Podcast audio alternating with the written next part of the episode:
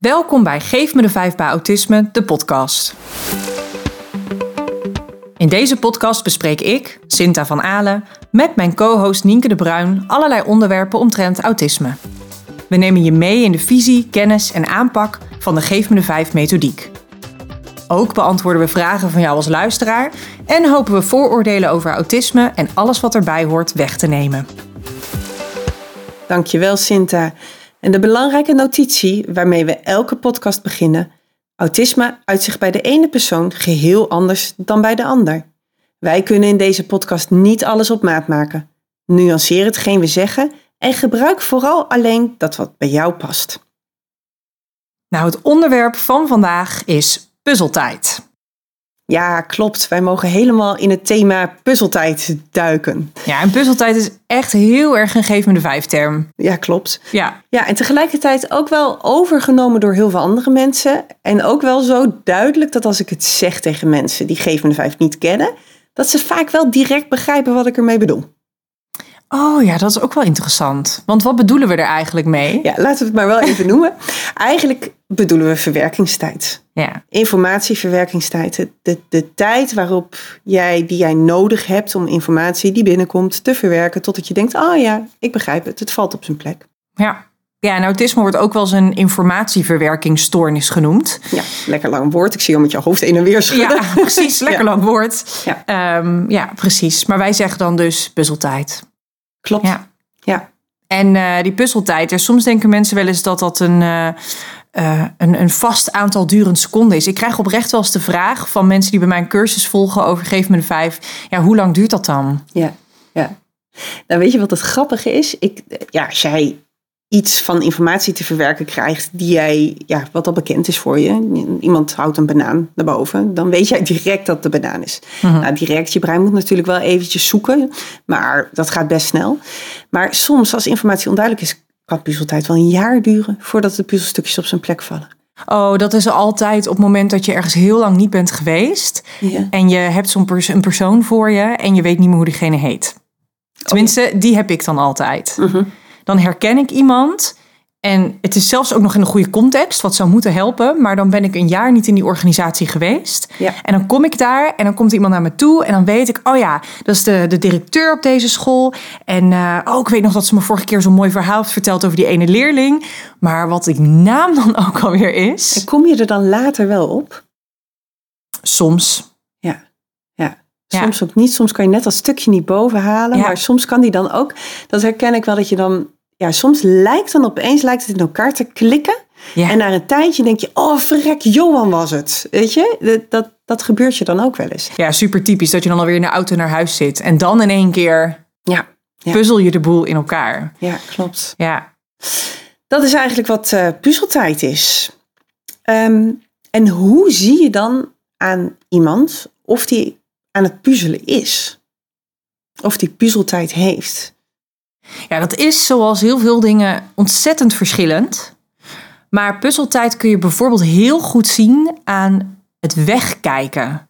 Op het moment dat jij ergens eh, extra hard over na moet denken, dat kan bijvoorbeeld ook een, een hele moeilijke som zijn of een ingewikkelde vraag, ehm, dan kijken de meeste mensen die kijken weg. Omdat op het moment dat je eventjes wegkijkt van andere mensen, dan geeft dat je brein eigenlijk veel meer ruimte om goed na te denken.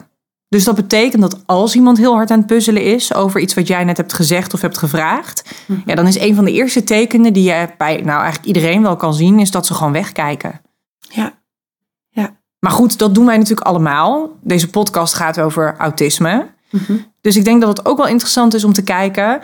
Eh, hoe kan dat er dan ook uitzien bij mensen met autisme naast dat wegkijken? Want misschien ehm, heb je wel te maken met iemand met autisme die sowieso al bijna tot, of geen oogcontact maakt. En dan hoor je dit en denk je, ja, ehm, nou Ja. dan is het altijd puzzeltijd. Ja, klopt. En, en toch nog één stapje terug. Want op het moment dat iemand dus wegkijkt, het geeft ons wel waardevolle informatie op zich. Want het wegkijken doe je omdat jij dus het, de informatie van het gezicht van die persoon. En er is niks op de wereld wat zoveel gedetailleerde informatie geeft als een gezicht van een persoon. Daar zit zoveel informatie in. Ehm, dat ze daarvan wegkijken, dat wij mensen daarvan wegkijken op het moment dat we iets moeten verwerken Ja, dat zegt dus eigenlijk dat je beter kan puzzelen, dingen beter kan verwerken als je even geen prikkels meer binnenkrijgt. Ja, het is ook helemaal niet raar dat er veel mensen zijn op deze aarde die geen oogcontact of weinig oogcontact Nee, maken. maar eigenlijk een heel handig trucje dus. Ja, eigenlijk is het heel raar dat wij wel oogcontact maken nu. Ja, Ja. ja. wij zitten hier tegenover elkaar. Ja. We zitten elkaar inderdaad aan te kijken. Terwijl een van de eerste podcasts die we opnemen. Dus we zijn best wel gefocust. Ja, we hadden beter een scherm tussen ons in kunnen zetten. Dus was- waarschijnlijk makkelijker praten. ja, ja, ja, ja, dat klopt. Klopt, ja. ja. Nou, bij mezelf herken ik in ieder geval dat wegkijken echt heel erg. Als het een moeilijk onderwerp wordt. Ehm, maar zoals ik net al zei, eh, je kunt nog meer herkennen dan alleen het wegkijken. Klopt. Ja. Om even aan te haken op bij mezelf herken ik. Nou, ik herken bij mezelf ook nog wel een andere. Eh, en dat is dat ik ook wel, als ik bijvoorbeeld een moeilijk telefoongesprek heb en ik ben heel hard aan het nadenken en alles aan het, aan het verwerken, dan loop ik rondjes door de kamer. Dan moet ik mijn stappenteller omdoen, want dan gaat het heel goed. En dat is eigenlijk die beweging die ik dan maak. En ja, je zou me echt niet kunnen vertellen waar ik dan allemaal geweest ben en hoeveel rondjes ik heb gelopen. Maar die helpt mij heel erg dan te verwerken. Ja, het is hetzelfde als eh, van die doodles maken op een, eh, op een tekenblok. Ja, ja klopt. Ja. Ja. En dat noemen wij herha- herhalende handelingen. Herhalende handelingen, ja. Ja. repetitieve handelingen wordt het ook wel eens genoemd. Ja, en soms denken mensen dat iets een herhalende handeling is op het moment dat het één handeling is die zich voor een hele lange tijd voortzet. Mhm. En nou ja, dat kan dat ijsberen zijn, maar ook eh, knijpen met je ogen, friemelen met je handen, wiebelen met je voeten. Ehm, maar stiekem wisselen die herhalende handelingen zich nog best wel vaak af ook. Kan je daar een voorbeeld van noemen? Ja, dan kun je bijvoorbeeld denken aan. eh, nou, ik heb bijvoorbeeld een, een leerling een, eh, een rekensom gegeven. En eh, nou, hij, hij kijkt al naar buiten. Dus hij is al afgewend van mij. En ondertussen zie ik dat de pen in zijn hand heel snel heen en weer beweegt. Dat hij die aan het heen en weer is. En na een seconde of vijf stopt dat. Maar begint zijn linkerhand begint een soort tikbeweging te maken op, op de tafel. Ja. En dan weer vijf seconden later stopt dat. En dan zie ik dat zijn knieën tegen elkaar gaan tikken. Oh ja, heerlijk. Heel herkenbaar dit. En dan heb ik in één keer weer contact. En dan komt er een, een antwoord. Een, een antwoord op, mijn, eh, op de rekensom die ik heb gegeven. En soms als ik met, eh, met cursisten zo'n voorbeeld zie op eh, nou, bijvoorbeeld filmbeelden van een leerling. dan denken mensen wel eens, oh ja, maar kijk, het, het zijn allemaal verschillende handelingen. Dus dan herhaalt het zich niet. Oh, maar het zijn ja. dus eigenlijk stuk voor stuk Ja. allemaal herhalende handelingen. Die allemaal onderdeel zijn van het op dat moment uitrekenen van die som. Ja, ja. Die allemaal dus helpen rekenen. allemaal helpen rekenen. Ja. Ja. En juist ook dat naar buiten kijken. Ja. Want ja, ik zeg naar buiten kijken, maar die leerling waar ik het nu over heb, die keek helemaal niet naar buiten. Die keek weg van mij. Mhm, mhm, Ja. En nu hebben we het dus over, hè, hoe zie je het dan dat iemand puzzeltijd heeft? En wij noemen herhalende handelingen. Ja. We noemden daarvoor ook het wegkijken. Ja. Eigenlijk denk ik dat, je, dat we het iets breder kunnen trekken nog. Want wat er ook echt bij hoort, is echt onrust in het lijf. Ja. Maar wat ik ook wel zie, soms is die kleiner dan dit. En dan is het bijvoorbeeld, ja, het lijkt dan alsof de luikjes in de ogen dicht gaan of zo. Niet dat de ogen dicht gaan, maar dat je wel een bepaalde waas ziet. Eh, de persoon die dan aan het, aan het puzzelen is, die kijkt je niet echt meer aan. Maar staart een beetje. Ik denk dat dat het is. Maar het voelt als een waas of zo. Misschien herkennen mensen dat wel. Maar dan weet ik echt, oké, nu is die aan het puzzelen. ja, dat is ook een hele mooie, een heel klein signaal wat je dan krijgt. Ja, Ja. ja klopt. En wat kan iemand zelf ervaren? Want wij zeiden al even, hè, eh, nu hebben we een aantal dingen genoemd die je aan de buitenkant kan zien. Die herhalende handelingen, Mhm. eh, wegkijken of heel subtiel eigenlijk een beetje die waas Ja. voor de ogen krijgen. Ehm, nou, ik zelf eh, kan überhaupt dus wel ervaren dat, dat ik ergens echt totaal niet opkom. En dat in één keer dan Mhm. de stukjes weer in elkaar vallen als het eigenlijk al te laat is en ik de informatie al niet meer nodig heb. Mhm. Maar wat kunnen mensen bij zichzelf merken op het moment dat ze puzzeltijd hebben? Ja, goede vraag. Ehm, ja, ik, ik denk dat je zelf die waas ook wel kan ervaren. Mhm. Een bepaalde onrust in je lijf kan ervaren. Dat je zelf ook wel kan opmerken, oh wacht even, ik ben aan mijn vingers aan het pulken. Dus dat betekent dat ik, Mhm. dat ik aan het puzzelen ben. Ja. Ik denk ook wel die signalen dat je die in je eigen lichaam kan herkennen. Ja. Of denk je dat er nog meer is? Nou, wat ik wel vaak hoor als ik eh, mensen met, met autisme spreek, en, en ook eigenlijk breder dan dat, mensen die gewoon veel meer puzzeltijd nodig hebben dan een nou ja, gemiddeld persoon, dan hoor ik vaak dat ze zelf ook wel heel goed aanvoelen dat de ander staat te wachten op een antwoord. Oh ja. Dus dat die onrust, die is niet alleen maar onrust ehm, in ja, een poging om de informatie bij elkaar te rapen. Ja. Uh, maar het is ook de onrust van soms het sociaal wenselijke. Hè. Er staat iemand tegenover mij en als ik nu niet met iets kom, dan, ja, Ja. dan gaan ze nog meer informatie toevoegen. Of dan gaan ze het weer opnieuw vragen. Dan denken ze dat ik het niet begrepen heb. Of, ehm, Ja. ja, of misschien ook wel gewoon de stress van, nou, ik weet dat ik hier meer tijd en rust voor nodig heb dan dat ik nu krijg. Ja. Ik weet dus ook dat veel mensen om die reden vaak snel antwoord geven en dan bijvoorbeeld zeggen dat ze iets niet weten. Dat is een leuke. Dit is een hele, hele mooie valkuil die jij noemt. Ja. Deze hoor ik heel vaak. Ja, ja. Dat is eigenlijk is het, ik weet het niet. Dan heb ik maar in ieder geval een antwoord als ik zeg, ja, ik weet het niet. En dan, Ja. dat wordt dan wel sociaal meer geaccepteerd soms dan dat ik heel lang daarover moet denken. En dan kan ik in ieder geval iets zeggen. Terwijl eigenlijk wordt er gemist dat ik dan misschien die kennis wel heb. Of dat ik het, dat ik het antwoord wel weet. Ja. Ja, ik heb echt in, in iedere klas wel een leerling gehad die gewoon standaard op iedere vraag zei, weet ik niet. Vooral pubers.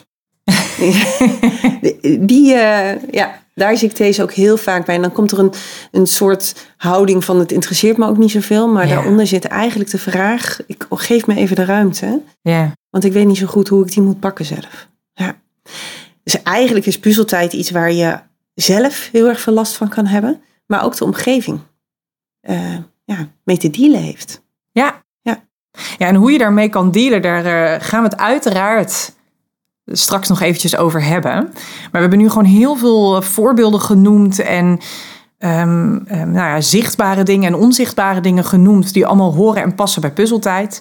Ja. Maar wij vinden het ook nog wel leuk om even kort in te gaan op wat nou de oorzaak is van die puzzeltijd. Waarom zien we, en specifiek bij mensen met autisme nou zo vaak, ehm, dat die puzzeltijd daar langer is dan van mensen zonder autisme?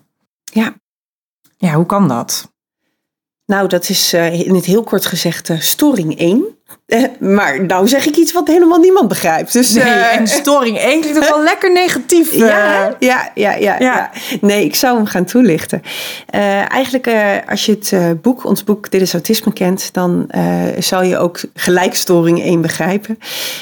Want wat er gebeurt als je bij de informatieverwerking in ons brein, en ik zeg ons, want het geldt voor elk mens, Mhm. kunnen er meerdere dingen eigenlijk misgaan. En dat is waarom we het storingen noemt. Het zijn acht verschillende dingen, acht verschillende storingen dus, ehm, die de informatieverwerking verstoren. En de eerste die vooraf gaat aan alles, en dus ook met alle informatie die binnenkomt, eh, ja, daar invloed op heeft, dat is het gefragmenteerde informatieverwerken. Ja, en die gefragmenteerde informatieverwerking, dat is tegelijkertijd echt een intens talent. Mensen die een heel erg gefragmenteerde informatieverwerking hebben, die zijn namelijk knettergoed met details. Klopt. Nou, en als er iets is wat ik ook herken bij de, de doelgroep autisme, dan is het dat intense talent voor details. Ja. Ehm, mensen herkennen aan de, eh, de, de vorm van hun neus bijvoorbeeld. Precies weten als er meubels 10 centimeter zijn opgeschoven of verschoven. Ja. Het zien als jij de, de, de muurverf hebt veranderd van wit naar gebroken wit of andersom. Ja. Ehm, ja, maar ook een, een megatalent voor bepaalde beroepsgroepen. Waarin het gewoon heel belangrijk is dat je goed bent met details en nauwkeurig bent. Dus die gefragmenteerde informatieverwerking die, ja, is op heel veel fronten eh, ontzettend fijne eigenschap om te hebben. Ondanks dat we het dan een storing noemen in het brein. Ja, klopt. Maar hij is ook een beetje lastig op sommige fronten. Ja, zeker. Hij is ook lastig omdat ehm, doordat het gefragmenteerd wordt verwerkt. Nou, dat, dat stukje is eigenlijk bij ieder mens zo, hè? Dat Ja. de puzzelstukjes en nou ja, dat de informatie dus die binnenkomt, wat wij puzzelstukjes noemen, in stukjes wordt verwerkt, is lastig. Maar doordat het brein zo chaotisch op, is opgebouwd, kan het gebeuren dat er onderdelen kwijtraken. Dat ze niet aankomen en dat uiteindelijk ja, dat je van de informatie geen geheel kan puzzelen. Ja, En dan kan het dus zijn dat iemand een vraag stelt. En dat je denkt, oh wacht even, volgens mij moet ik dit wel weten, want ik heb het geleerd, maar waar zit het nou? En dan moet even de informatie van degene die de vraag stelt, hoe zijn gezicht staat, hoe de toon van de vraag is, wat die vraag precies betekent en welk exacte feit die nou precies naar vraagt, die moet allemaal eventjes bij elkaar gepuzzeld worden. En dat kan gewoon iets langer duren voordat dat lukt. Ja, en dat langer duren, daar zit in het brein echt een, uh, een heel duidelijke oorzaak. Um, nou ja, als je goed bent met details, krijg je dus ook veel meer informatie binnen. Dus dat speelt al een rol. Maar jij noemde net ook eventjes hè, die, dat chaotische brein. En dat is echt wel wat we zien bij mensen met autisme. Dat de delen van het brein, de plekken waar zij een belemmering ervaren eigenlijk voor het dagelijks leven, die delen zijn vaak heel chaotisch opgebouwd. Ik weet dat Colette zelf al praat over uh, gekookte spaghetti. Um, omdat je dat als een soort van nou ja, bol wol wat in de knoop zit uh, um, nou, voor je kan zien. Um, ik zeg zelf ook wel eens de, de, de plattegrond van Rome. met allemaal kleine zandweggetjes en rotondes en paadjes en tussendoorweggetjes. Maar ook heel veel doodlopende wegen. Ja. Dus als je zo'n chaotisch opgebouwd brein hebt, dan heb je gewoon heel veel neuronenpaden waarop de informatie vervoerd wordt. Heel veel details die daarop binnenkomen. Ja, de kans, zoals je net al zei, dat iets ergens vast blijft zitten of gewoon helemaal verloren gaat, is gewoon groter dan wanneer je een nou ja, brein hebt wat niet zo chaotisch is aangelegd. Ja, klopt. Ja. En bij mensen met autisme is het vaak chaotischer aangelegd, ja. inderdaad. Ja. Waardoor dus vaker sprake is van rotondes, doodlopende weggetjes, zandpaden, waardoor de informatie niet optimaal vervoerd wordt. Ja. Ja, zeker. Dus ja, dan krijg je uiteindelijk hè, het, het gedrag van puzzeltijd. Ehm, gekoppeld dus aan wat er in het brein gebeurt. Dan zie je dus veel details. Dat is een talent, maar ook onhandig. En wanneer is het onhandig op het moment dat je ook gedeeltes in je brein hebt die heel chaotisch zijn opgebouwd? Want al die details over die chaotische neuronenpaden maakt dat de informatie later aankomt of soms zelfs niet aankomt. Ja, en dat later aankomen, dat is dus die puzzeltijd. Ja, ja. Nou, we hadden het er net al even over dat het echt heel vervelend kan zijn. Want dan zit je daar in de klas als puber. Er wordt een vraag aan je gesteld en je merkt dat je aan het puzzelen bent. En je merkt dat mm. iedereen je aankijkt en iedereen wacht. En dan zit je daar en je wil zo graag antwoord geven. En nou ja, zeker als je weet dat je het dus wel weet ergens, mm-hmm. is die heel frustrerend. Dan, ja, kan ik me heel goed voorstellen. Hoe, hoe, hoe kan je dan die puzzeltijd verminderen? Is dat mogelijk? Die puzzeltijd verminderen. Um, nou ja, het kan natuurlijk het kan helpen als, um, als mensen die, uh, die in jouw omgeving zijn daar rekening mee houden. Dat is in ieder geval al één ding. Ja, en die rekening houden met is eigenlijk heel simpel. Um, je moet gewoon even niks meer zeggen. Ja, mooi. Ja, dat, Is, dat is het. En die, die kunnen we eigenlijk koppelen en dat wegkijken. Want je kijkt weg omdat je geen informatie meer erbij kunt hebben. Ja. Dus als je nou ziet, daarom is het ook zo belangrijk dat je weet waarin je dit kan herkennen. Ja. Als je ziet, oké, hij kijkt weg. En ik zeg even hij, maar het kan natuurlijk ook zij zijn. Of ik zie die herhalende handeling. Of het nou heel klein is met gefrunnik aan de nagels. Of heel groot met ijsberen door de kamer. Als je dat soort dingen ziet of die luikjes ziet dichtgaan, even stil. Even je lichaam stil even je mond stil en gewoon wachten. Ja, gewoon even wachten. Stoppen met nieuwe informatie toevoegen. En de ruimte geven. En de ruimte geven, ja. ja. Maar daarvoor moet je wel één ding weten. Nou, vertel. Ja, hoe lang de puzzeltijd duurt. Ha, goeie. ja, en hoe weet je dat?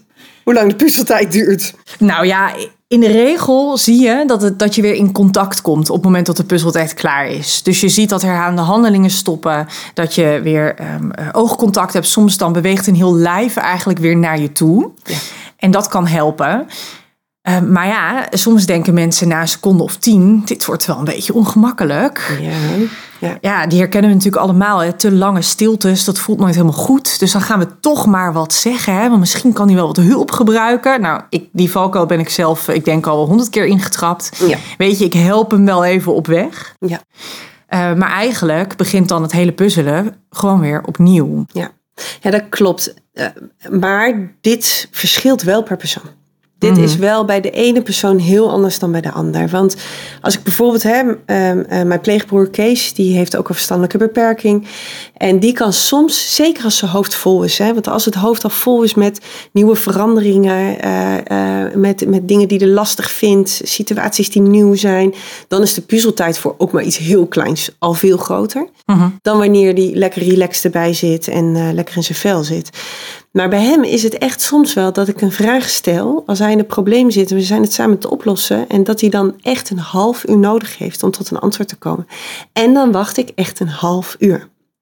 Maar Ben je dan een half uur helemaal stil? dan ben ik een half uur helemaal stil. En ga je dan wat anders doen of blijf je er gewoon naast zitten Dan in stilte? blijf ik in stilte ernaast zitten. En echt, dat heb ik moeten leren hoor, want dat is echt heel moeilijk. Ja, vind ik echt knap.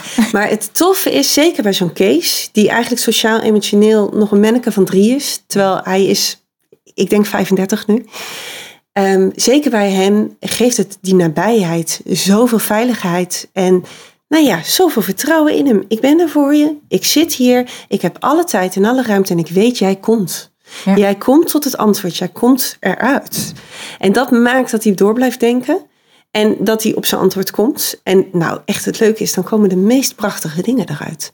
Dan opeens blijkt hij zoveel meer taal te hebben voor zijn emoties, voor dat wat hij eigenlijk wou zeggen. En dat is echt kicken. En dan denk ik, oké, dat half uur wachten was heel lang. Maar hij is er. Ja, zo mooi Ja. is dat. Ja, maar er is ook een andere kant. En soms Nou. komen ze er niet uit. Dat, maar ik was ook nog even aan het nadenken over de andere kant als in een heel ander persoon. Als je bijvoorbeeld denkt aan een, een, eh, een vrouw van 30 met autisme. En eh, ehm, haar partner die komt s'avonds thuis en die zegt... eh, nou, ik heb zo hard gewerkt, vandaag zullen we uit eten gaan. En dat, dat overkomt haar dan zo dat haar initiële reactie is nee. Nee, want ik heb alles in huis om, eh, om macaroni te maken.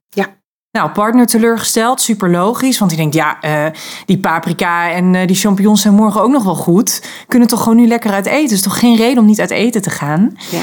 Ehm, en dan tien minuten later, dan ineens, of misschien een half uur later, is het ineens... ja, ik heb eigenlijk toch wel zin om uit eten te gaan. Ik vind het eigenlijk toch wel leuk. Ja, mooi voorbeeld dit. Want dit is iets wat, wat, ja, wat ook heel herkenbaar is, denk ik, voor heel veel mensen. Ja, Een heel dagelijks voorbeeld. Ja. Want het is natuurlijk niet, het is niet alleen maar dat, dat, je letterlijk, ehm, dat er letterlijk geen antwoord komt en dat er geen contact meer is en dat je dan stil bent. Het kan ook best wel zijn dat iemand, zeker als iemand al wat ouder is, ehm, nou, gemiddeld of bovengemiddelde intelligentie heeft, ehm, dat er wel een antwoord komt. Gewoon omdat je gewend bent dat het ja, beleefd is, Ja. gewenst is om in het hier en nu gewoon een antwoord te geven. Ja, en in het hier en nu overkomt zo'n vraagje volledig. Dus is je initiële reactie nee. Ja. En daar heb je zelfs nog een goed argument voor ook. ja, ja, zeker. En als er dan na tien minuten je toch van gedachten verandert, dan is dat omdat je eigenlijk dan pas daadwerkelijk de puzzeltijd hebt gehad om die vraag goed te verwerken en om er een plaatje van te maken. En dan kun je ook eigenlijk volmondig zeggen, nou, wat een leuk idee, laten we dat gaan doen. Ja, mooi.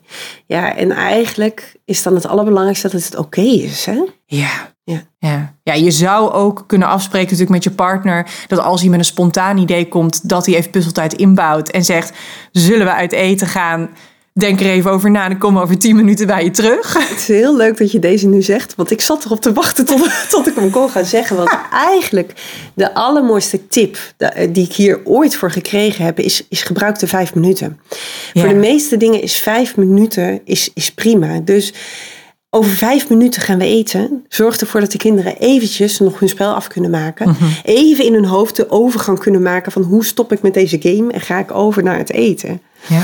Over vijf minuten stoppen we hiermee. Over, ei- over vijf minuten gaan we dat doen. Geef net genoeg puzzeltijd. Oh, die gebruik ik zoveel. Ja, ik herken Ja. hem. Ik Ja. herken hem, ja, ja, ja. Ja. Ja, zeker.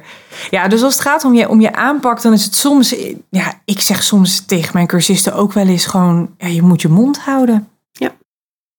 Ja. Soms zie ik videobeelden ehm, waarbij ze maar blijven doorgaan en, en vragen stellen. En, eh, en dan zeg ik ook, mijn grootste tip is hier dat je gewoon je mond houdt. We zijn soms, omdat we willen helpen, zo geneigd om te blijven Ja. praten. Hè? En Ja. nog op een andere manier, nog een Ja. andere manier. En ja, dat is alle goede intenties natuurlijk. Maar soms averechts. Ja. Ja, ja, en dat en dus voorspelbaar maken van dat je tijd gaat geven om ergens over na te denken. Of om te wisselen van taak of Ja. Om, om op te staan. En eh, ja, Mhm. Ja, dat is een mooie die je zegt. Ja, want eigenlijk is dat het net nog een stapje verder. Want het is heel fijn als, um, nou ja, als we het hier bijvoorbeeld over kinderen hebben en je ziet dat die puzzeltijd best groot is in vergelijking met anderen, dan is het echt goed om zich daar bewust van te gaan maken. Dat, dat gaat nog een stapje verder nadat je gaat ondertitelen. Mhm. Oké, ik zie dat jij even moet puzzelen ik geef jou tien minuten en dan kom ik nog weer bij jou terug. Door even dat zinnetje te zeggen met ik zie dat jij moet puzzelen. Jouw mhm. hoofd moet er nog even over nadenken. Over tien minuten weet je het. Krijgen ze zelf ook taal en kunnen ze in plaats van ik weet het niet gaan zeggen ik heb even tien minuten nodig om te puzzelen. Ja, wat dat, wat dat ondertitelen doet, en dat is echt magisch als je dat in de praktijk ziet gebeuren. Zodat als je inderdaad vaak genoeg uh, ondertitelt wat je ziet gebeuren, Ehm, dat ze op een gegeven moment het zelf inderdaad bij zichzelf gaan herkennen en weer terug gaan vertellen naar jou. Ja. Ja, en daar moet ik ook dan aan denken dat, dat op het moment dat je dan ehm, eh, binnen het onderwijs, misschien sta jij wel hè, als luisteraar, sta jij voor, voor de klas, voor een groep.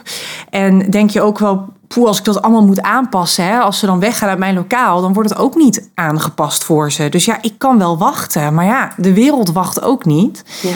En ja, dan zeg ik ook eigenlijk altijd als docent of leerkrachten daarmee eh, mee komen bij mij, dan zeg ik ook altijd: nou, het mooie is dat als jij dus ondertitelt wat je ziet gebeuren bij die leerling, dat zij dan vervolgens, als ze wat ouder zijn of eigenlijk al op hetzelfde moment, als ze bij iemand anders in de klas komen en die zegt: Nou, kap eens met dat gewiebel, dat, dat die leerling dan zelf kan zeggen: Ja, dat helpt mij denken ik heb even denktijd nodig. Dus dan kunnen ze ook hun eigen denktijd kunnen ze ondertitelen. Dan kunnen ze hun eigen herhalende handelingen ondertitelen.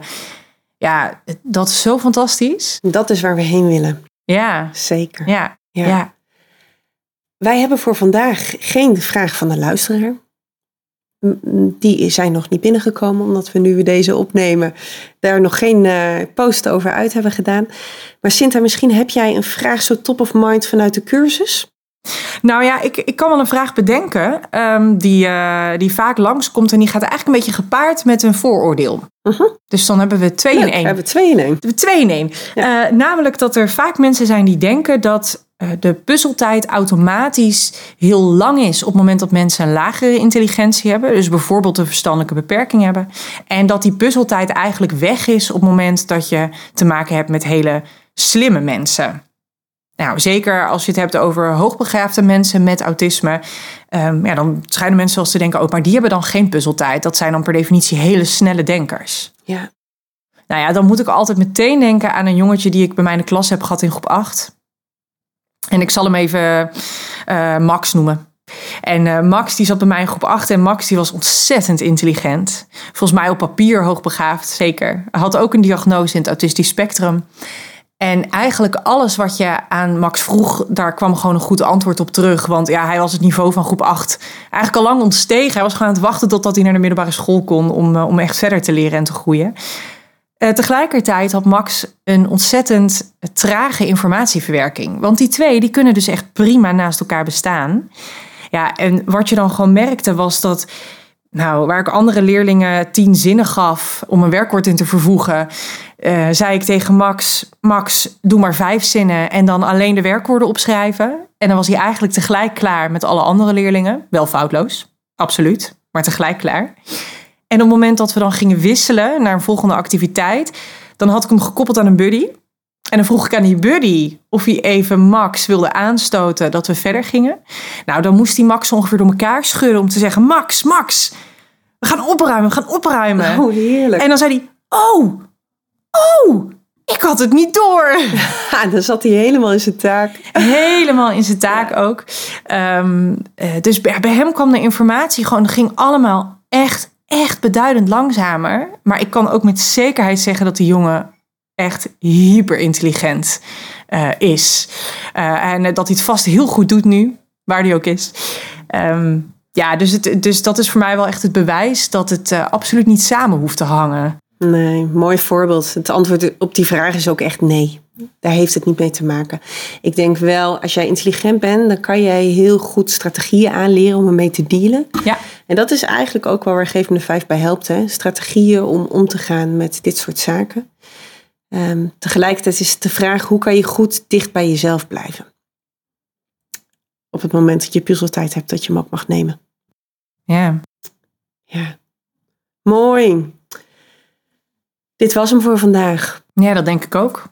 Maar over twee weken volgt er weer een nieuwe aflevering. Ja. En ehm, als jij een vraag hebt waarop je antwoord wil voor die aflevering, dan mag je ons een persoonlijk berichtje sturen via Instagram, LinkedIn of Facebook. Zeker.